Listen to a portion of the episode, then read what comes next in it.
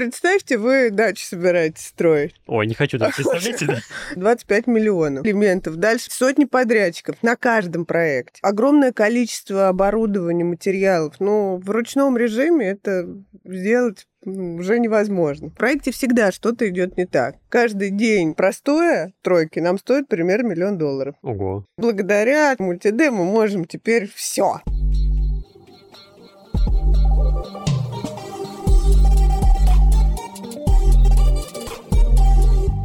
Атомная станция содержит 25 миллионов элементов, вот я вычитал. Вот можете представить себе такое число? Вот я в жизни 25 миллионов не видел. А люди так атомные станции строят. И вот мне кажется, вот люди, которые такую штуку построят, мне кажется, им же ничего не страшно, ничего угодно могут после этого построить. Но мне вот лично стало интересно после такого открытия для себя, а как организуют строительство таких крупных проектов. И вот именно об этом в сегодняшнем выпуске инженерного подкаста мы поговорим. А с вами Никаноров Александр, и сегодня мы приехали в офис Атомстрой Экспорта, компании инжинирингового дивизиона Росатома, который как раз строит э, атомные станции по всему миру. Сегодня мы поговорим с Ольгой Толстуновой, вице-президентом по цифровизации и информационным технологиям Атомстрой Экспорт. Добрый день. Здравствуйте. А давайте начнем с такого общего вопроса. Что вообще такое высокотехнологичный инженерный проект? А какие у него есть характеристики? То есть каковы масштабы этого проекта? Сколько там людей его строят? Сколько систем информационных в нем задействовано?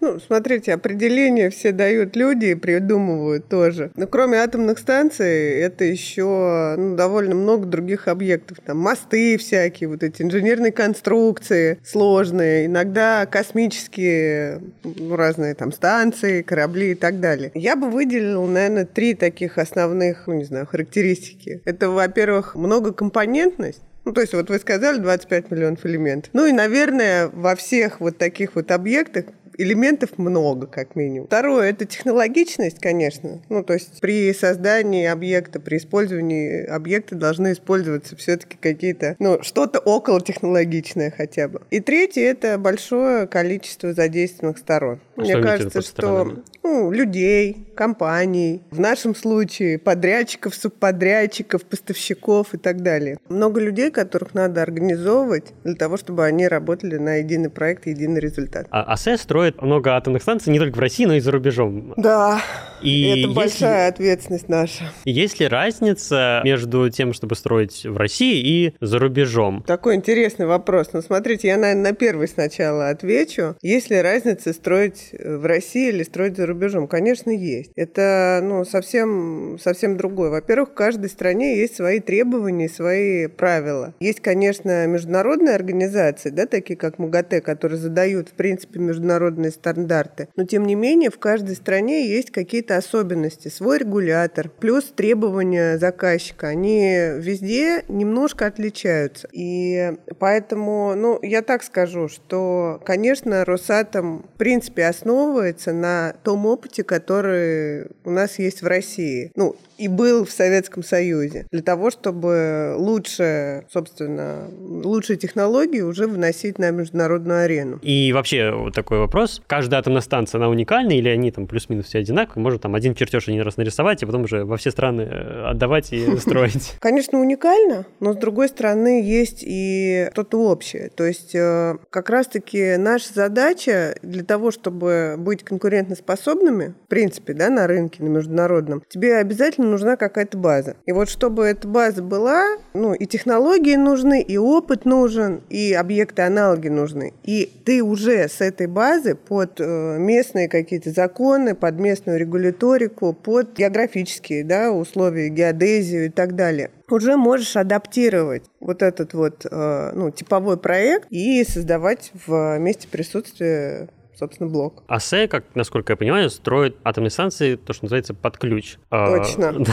У нас А, основные контракты наши – это контракты EPC, Engineering, э, Procurement, Construction. Это что подразумевает? Что, в принципе, все, мне кажется, все возможные риски лежат на нас проекте. То есть мы э, полностью обеспечиваем и дизайн делают, собственно, наши проектировщики, полностью все оборудование поставляется под ключ, и, собственно, строительство тоже ведется нами. То есть мы сдаем уже готовый объект, проведя пусконаладочные работы. То есть прям все этапы э, строительства, работ ведете вы сами или вы как-то сторонний, ну как бы, вот когда вы за рубежом строите, вы тоже там все российские специалисты приезжают строят или это делается в том числе э, У нас стороной? есть, знаете, в разных контрактах это очень тоже по-разному регулируется. В обязательном порядке на зарубежных станциях есть какая-то часть местных и поставщиков, и людей, и компаний строительных. Но, конечно, самые сложные, вот высокотехнологичные работы, для них мы используем российских, российский персонал,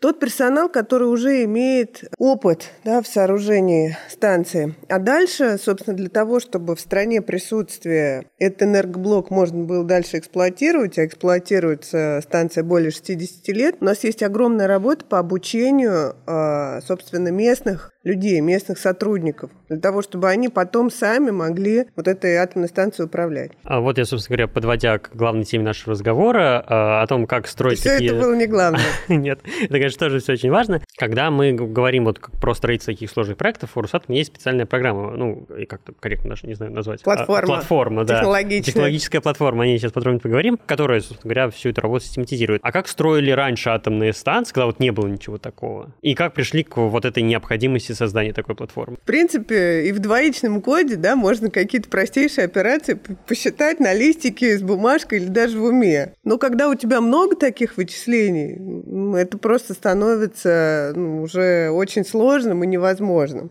И э, здесь все дело в масштабе. Потому что вот, э, конечно, во времена, например, Советского Союза, когда вот это все атомные станции начинали строиться, еще тогда, и тогда не было таких возможностей, как сейчас. И ни технологии искусственного интеллекта, да, ну, не было таких там компьютерных мощностей и так далее. Поэтому, конечно, все базируется на ну, методологии управления проектом, когда люди вот просто используя правильные методики, используя свой свой опыт, управляли вот этими проектами. Но дело в том, что тогда запускался там один блок в несколько лет, а сейчас у нас там по нашей программе бывает, что в один год у нас там два пуска. И плюс, в принципе, у Росатома огромный сейчас портфель проектов, в том э, портфель проектов, вот в том числе за рубежом. И без технологий, конечно, просто такой объем данных не переварить. Ну вот вы сказали, 25 миллионов да, элементов. Дальше вот смотрите, сотни подрядчиков на каждом проекте. Огромное количество количество оборудования, материалов. Но в ручном режиме это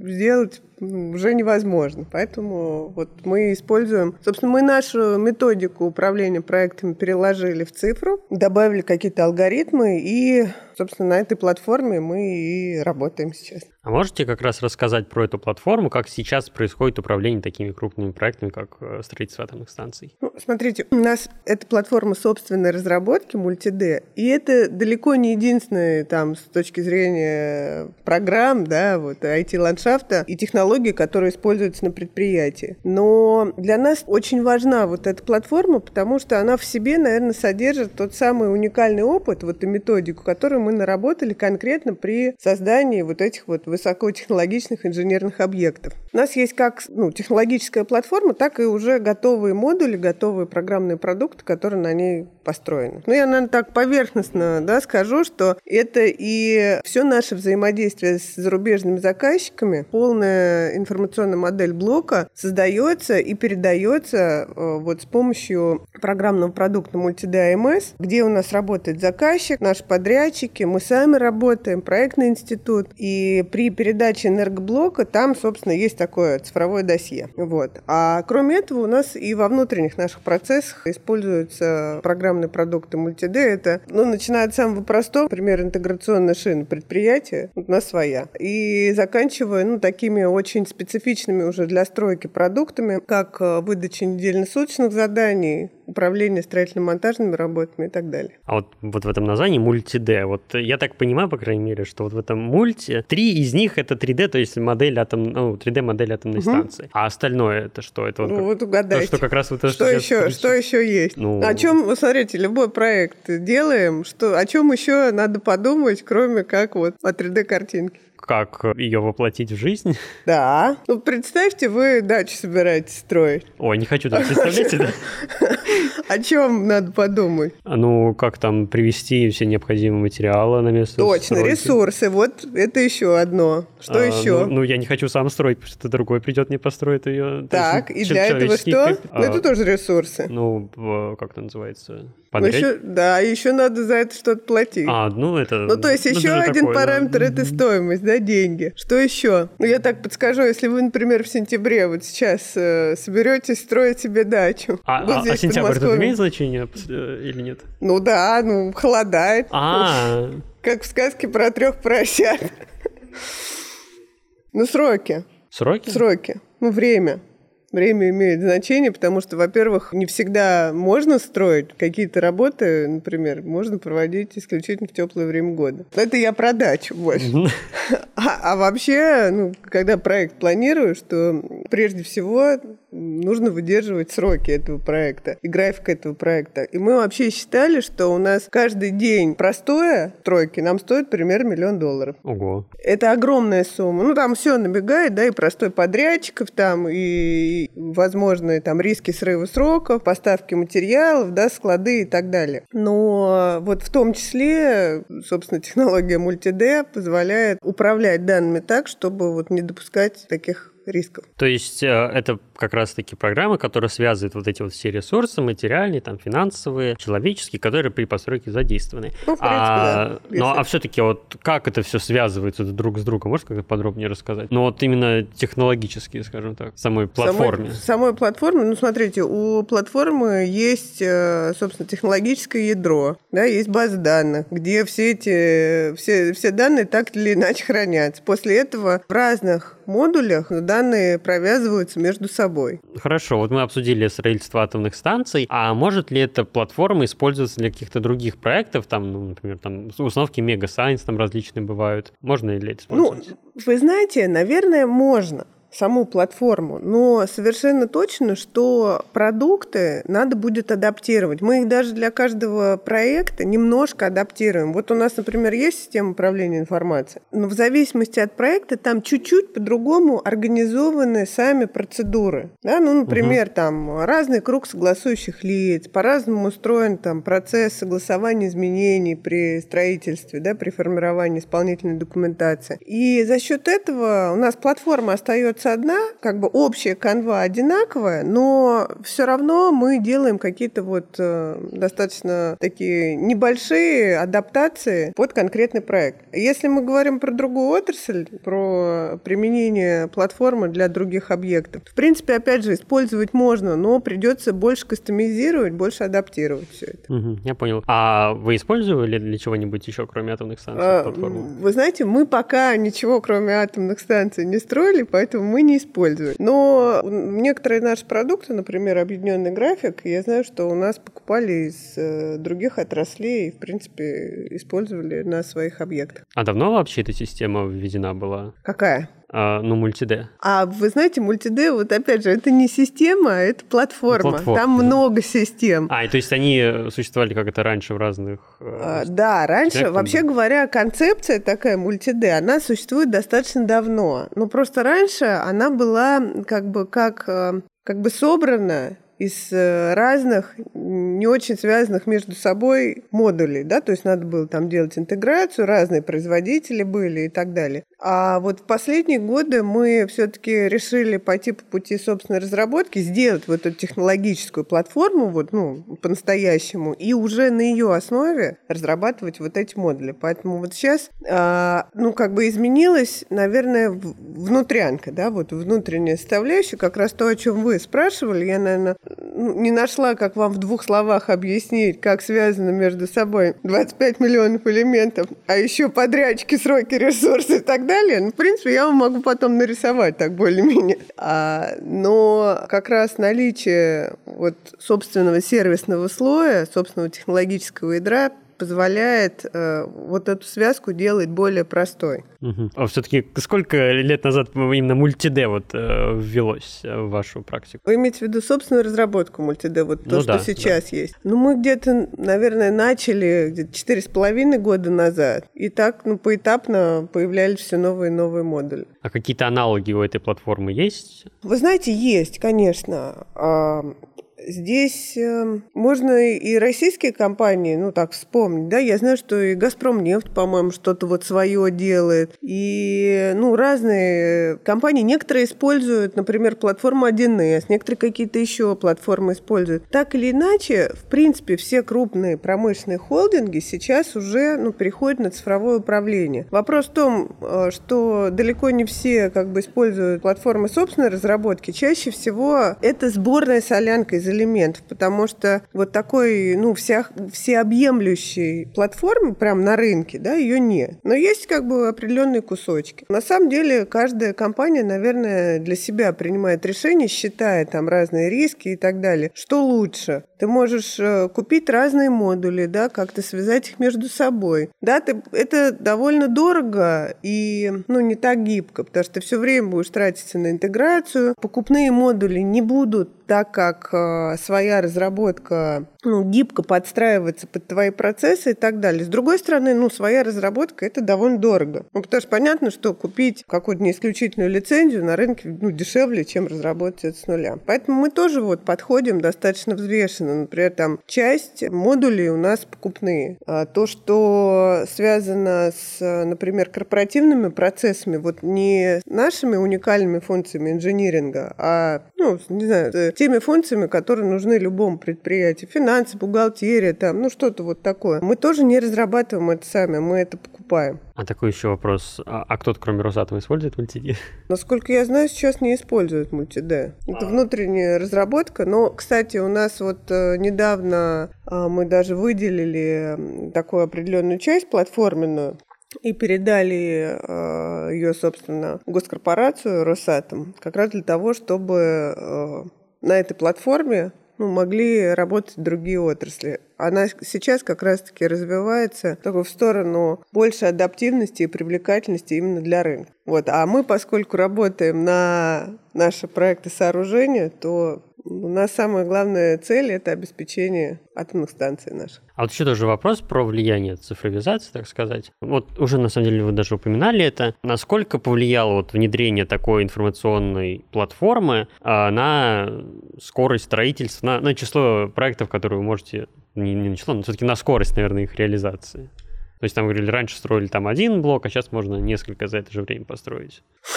Ну, наверное, не так драматично, а, что раньше строили один блок, а теперь... Нет, мы так и делаем. Да, так и делаем. Раньше строили один блок в несколько лет, а сейчас вон насколько одновременно сооружается. Но это только из-за этого или еще ну, какие-то технологии? Ну, конечно, нет. То есть это, наверное, такой совокупный синергетический эффект, что у нас э, и организационных мероприятий много было сделано для того, чтобы вот, ну, мы могли так масштабироваться. И все-таки у нас появились вот эти, те самые типовые проекты, которые мы адаптируем. Еще у нас появилась и технология мультиде, которая позволяет позволяет а, ну, управлять вот таким огромным объемом данных и следить просто за сроками, да, потому что чем раньше ты узнаешь, что что-то пошло не так, а в проекте всегда что-то идет не так. Ну, вот в любом. А, и чем раньше ты об этом узнаешь, тем, чем раньше ты сможешь просчитать, как какое-то, не знаю, мелкое опоздание в какой-то одной работе повлияло на весь проект в целом, повлияло на другие работы, тем раньше ты можешь просто принять какие-то управленческие решения для того, чтобы это компенсировать. Поэтому я бы, знаете, здесь сказала не то, что вот благодаря там только технологии мультиде мы можем теперь все. Вот.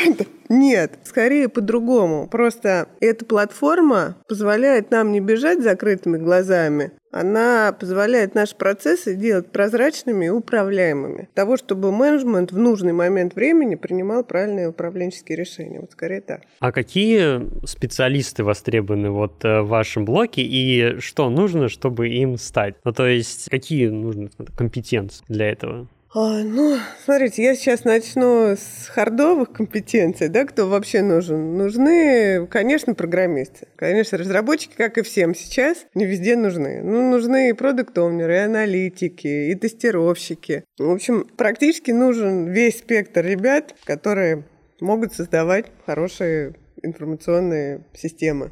А вот, кстати, вопрос такой. А вот сейчас, вот, по крайней мере, вот последние годы все говорят про то, что айтишники везде нужны, везде важны. Точно. А и то, что еще, наверное... И вот тут есть такое, такая дилемма, mm-hmm. наверное, небольшая, то, что кто-то говорит, что а, это никогда не закончится, ну, там, ближайшее какое-то там десятилетие или сколько-то, а другие думают, что, наоборот, как с экономистами было, когда там пару десятилетий назад, когда было много экономистов, и они стали никому не нужны в один момент. Вот сейчас как будто бы наблюдаются такие тенденции небольшие, что рынок айтишников как раз немного перегрет. А и то, что, возможно, уже и не нужно их в таком большом количестве, э, вот некоторые так считают. Вот вы как думаете? Вы знаете, если так смотреть на горизонт там 10 плюс лет вперед, да, мне кажется, что IT-специалисты очень сильно расслоятся. Потому что, смотрите, вот сейчас сначала появились там low-code платформы, там no-code платформы и так далее. И мне кажется, что вот основная масса, скажем так, айтишников нынешних, вот они расслоятся на тех, кто может действительно создавать что-то принципиально новое, новое и, ну, причем технологически новые вещи придумывать. И вот этих ребят, их всегда будет не хватать, но это элита, да, и для того, чтобы стать вот, вот этой элитой, ну, нужно, правда, хорошо учиться там, заинтересоваться технологиями и жить этим. У нас называют таких людей люди, которые знают как ядро вот этого всего. Ну, да. А вот оста- э, остальная масса, мне кажется, они просто станут, ну, как сказать, наверное, менее высокооплачиваемыми специалистами, потому что квалификация для основной массы нужна будет ниже, чем сейчас. То есть первая категория, скажем так, люди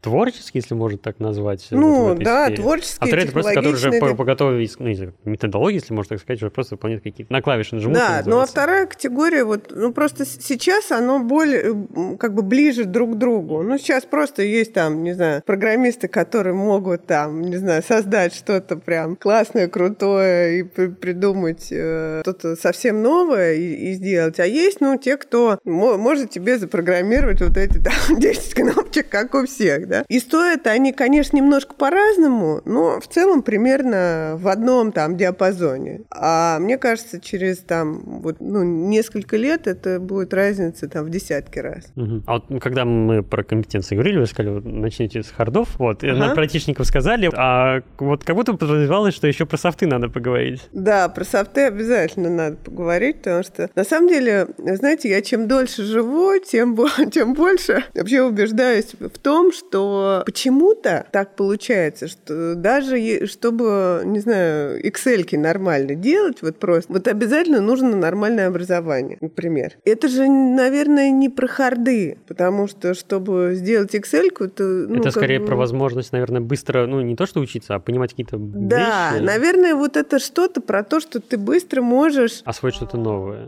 Какие-то, не знаю, аналитические способности, да, что ты можешь структурировать информацию правильно, понятно, так, чтобы другим было понятно, что ты умеешь понятно объяснять. Обязательно ну, должно быть интересно. Потому что если человек приходит просто там денег заработать, да, или ну, просто где-то там побыть, ну, это неинтересно, на самом деле, ни ему, ни нам. Поэтому э, здесь ну, такой заряд нужен, заряд энергии. Я думаю, оптимизм у нас без него никак. АСЭ как-то готовит, э, скажем так, сам себе специалистов? То есть вот э, из примеров вот того, что я знаю, вот у нас в МИФИ совместно как раз с АСЭ есть программа высшей инжиниринговой школы, которая как раз готовит Да, это очень классный проект. А можете ну, о нем подробнее рассказать? Мы как раз-таки совместно с МИФИ сделали вот эту программу. Там очень много наших водителей из цифровизации ведут даже занятия и, и лекции, и преподаватели из МИФИ тоже. Там мы как раз-таки учим ребят тем ну, специальностям, специальностям, которые у нас востребованы больше всего. На самом деле очень классный проект. Это такие для нас штучные ребята, которые, которым правда интересно. Очень большой процент у нас трудоустраивается потом. И еще когда они учатся, мы их стараемся вот, ну, вовлекать в наши нужды, в наши проекты, так, чтобы они сразу были погружены, и на выходе мы уже ну, получали готового специалиста, который может, правда, приносить пользу. Мне кажется, очень классная программа, на самом деле. Вот именно вот этот переход из вуза сразу как бы в работность через через какую-то там проектную работу во время обучения, и потом уже с высоким, скажем так, а потенциалом к трудоустройству уже, да, в госкорпорацию, потому что я сам немного работаю в карьерной области и понимаю, что это бывает очень много, для, очень сложно для многих студентов потом найти себе какую-то интересную работу. Ну, на самом деле, да, и наоборот. Очень сложно работодателю найти себе хорошие кадры ну, среди молодежи, потому что ведь далеко не всем интересна там наша тематика, например, вообще, а далеко не все способны. А здесь у нас как бы такое уникальное вот стечение обстоятельств, что ребята и попробовать могут, и идут уже те, кому это в принципе интересно. И, ну, и мы сразу можем на них посмотреть в деле, кто на что способен. А, а как вы сами пришли в эту сферу, если не секрет? Э, слушайте, ну, как, как и все в жизни, меня привели люди сюда. Вот. У меня мои знакомые, э, вот Екатерина Борисовна Солнцева, она пришла на позицию а, директора по цифровизации госкорпорации. Мы с ней э, друг друга знали по прошлой работе. Она меня пригласила. Ну, а здесь я уже... Тогда был Валерий Игоревич Лимаренко. Здесь уже проходило собеседование с ним.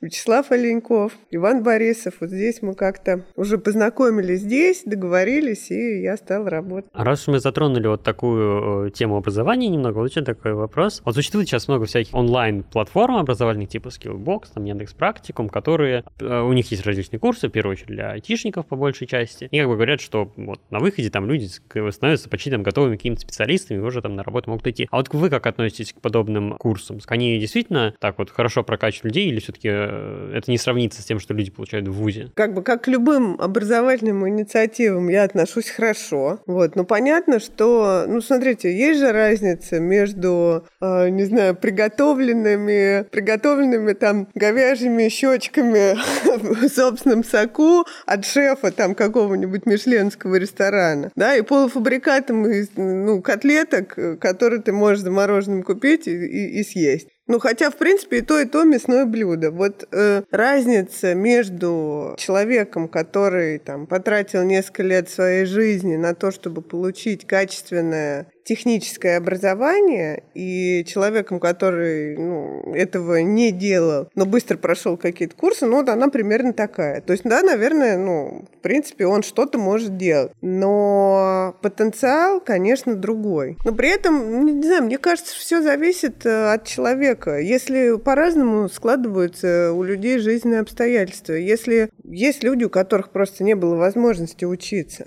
и при этом они могут закончить курсы, если у них есть там потребность какая-то к саморазвитию, они потом еще чему-то научатся, еще чему-то. И в конце концов они придут, собственно, и будут э, исполнять ну, действительно какие-то творческие задачи. Поэтому здесь я бы, скажем так, на самих инициативах крест не ставила. Все зависит от человека, и я считаю, что потенциал каждого человека безграничен. Ну и давайте, наверное, финальный вопрос. А что бы вы посоветовали нашим слушателям, какой совет дали, ну, если они хотят развиваться вот а, в этой отрасли? В этой, это в атомной? А, в атомно-цифровой. В атомно-цифровой. Но какой совет я подала? Поступайте в высшую инжиниринговую школу МИФИ. Прекрасное место, где можно подготовиться, попробовать и в общем, прийти потом на работу и заниматься классными, масштабными, интересными проектами. Ссылочку оставим в описании, почитайте потом на досуге. Хорошо, спасибо огромное. А, да, давайте на этом, я думаю, будем заканчивать. Мне кажется, хороший спасибо, выпуск э, получился. Обязательно подписывайтесь. А, я к слушателям имею в виду. Я тоже могу подписать. Слушайте нас на всех подкаст-платформах, от Яндекс Музыки до Apple Podcast. Обязательно подписывайтесь на наше сообщество ВКонтакте. Там также можете нас послушать. Также там публикуем все актуальные новости из мира науки, все новости нашего подкаста. Обязательно подписывайтесь, пишите в комментариях, что вы а, думаете о нашем подкасте. Также можете посоветовать, какие еще темы вы хотели, чтобы мы осветили. И до новых встреч. Спасибо большое. Вам спасибо.